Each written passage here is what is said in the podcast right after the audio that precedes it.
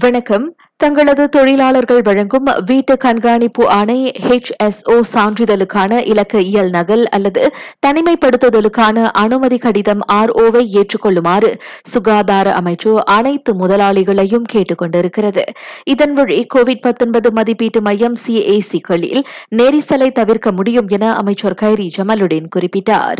Covid தொற்றால் பாதிக்கப்பட்டவர்களில் அதிகமானோர் இலக்க இயல் சான்றிதழ்களை முதலாளிகள் ஏற்றுக்கொள்ளவில்லை என காரணம் கூறி சிஏசிக்கு செல்லும் சூழ்நிலையை அமைச்சர் குறிப்பிட்டார் Masih ramai yang datang CAC sebab dia nak dapat notis secara bertulis. Sebab majikan kata dia tak terima screenshot HSO digital. Jadi saya minta semua majikan peka terhadap perkara ini dan menerima sijil digital HSO dan RO release order. Sama ada notis untuk asing ataupun notis boleh keluar.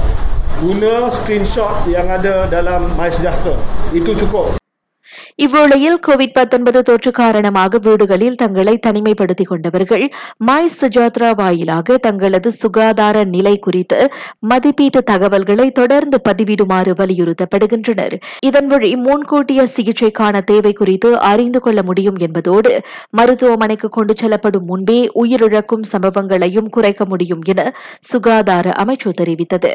மூச்சு திணறல் oxygen குறைதல் அல்லது தொடர் காய்ச்சல் ஆகிய எச்சரிக்கை அறிகுறிகள் ஏற்பட்டால் சம்பந்தப்பட்டவர்கள் உடனடியாக கோவிட் மதிப்பீட்டு மையங்கள் சிஏசிக்கு அழைக்கப்படுவார்கள் என அமைச்சர் கைரி தெரிவித்தார் நடப்பில் வீட்டில் தங்களை தனிமைப்படுத்திக் கொண்டுள்ளவர்களில் வெறும் ஐம்பத்தைந்து விழுக்காட்டினர் மட்டுமே தங்களது அன்றாட சுகாதார மதிப்பீடுகளை சமர்ப்பித்து வருவதாகவும் அவர் குறிப்பிட்டார் kes aktif yang menjawab soalan sekarang ini adalah 55%. Maksudnya 45% tak jawab soalan. Jadi saya harap daripada 55% lebih daripada 70%. Target kita more than 70% boleh menjawab HAT dua kali setiap hari. நாட்டில் இதுவரை பதிவான முப்பத்தி இரண்டாயிரத்திற்கும் அதிகமான கொரோனா மரணங்களில் இருபது விழுக்காட்டுக்கும் கூடுதலானவை அதாவது ஆறாயிரத்திற்கும் அதிகமானவை மருத்துவமனைக்கு வெளியே நிகழ்ந்தவை என்பது குறிப்பிடத்தக்கது திருங்கானு மற்றும் கிலாந்தானில் வெள்ளத்தில் பாதிக்கப்பட்டவர்களை மீட்க தேசிய பேரிடர் நிர்வாக நிறுவனம் நட்மாவும் மீட்பு நிறுவனங்களும்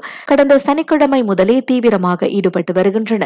மீட்பு பணிகள் சீராக நடைபெறுவதை உறுதி செய்ய பாதிக்கப்பட்ட பகுதிகளில் தீயணைப்பு மற்றும் மீட்புத்துறையின் குழுக்களும் களமிறக்கப்பட்டிருப்பதாக பிரதமர் தெரிவித்தார்.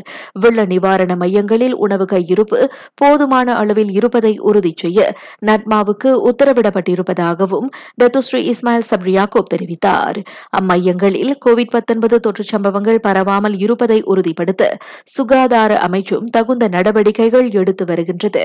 திருங்கானு மற்றும் கிலாந்தானில் வெள்ளத்தில் பாதிக்கப்பட்டோர் எண்ணிக்கை தொடர்ந்து உயர்ந்து பதினெட்டாயிரத்திற்கும் மேல் பதிவாகியிருக்கிறது. நான் சௌரியம்மாள் ராயப்பன் வணக்கம்.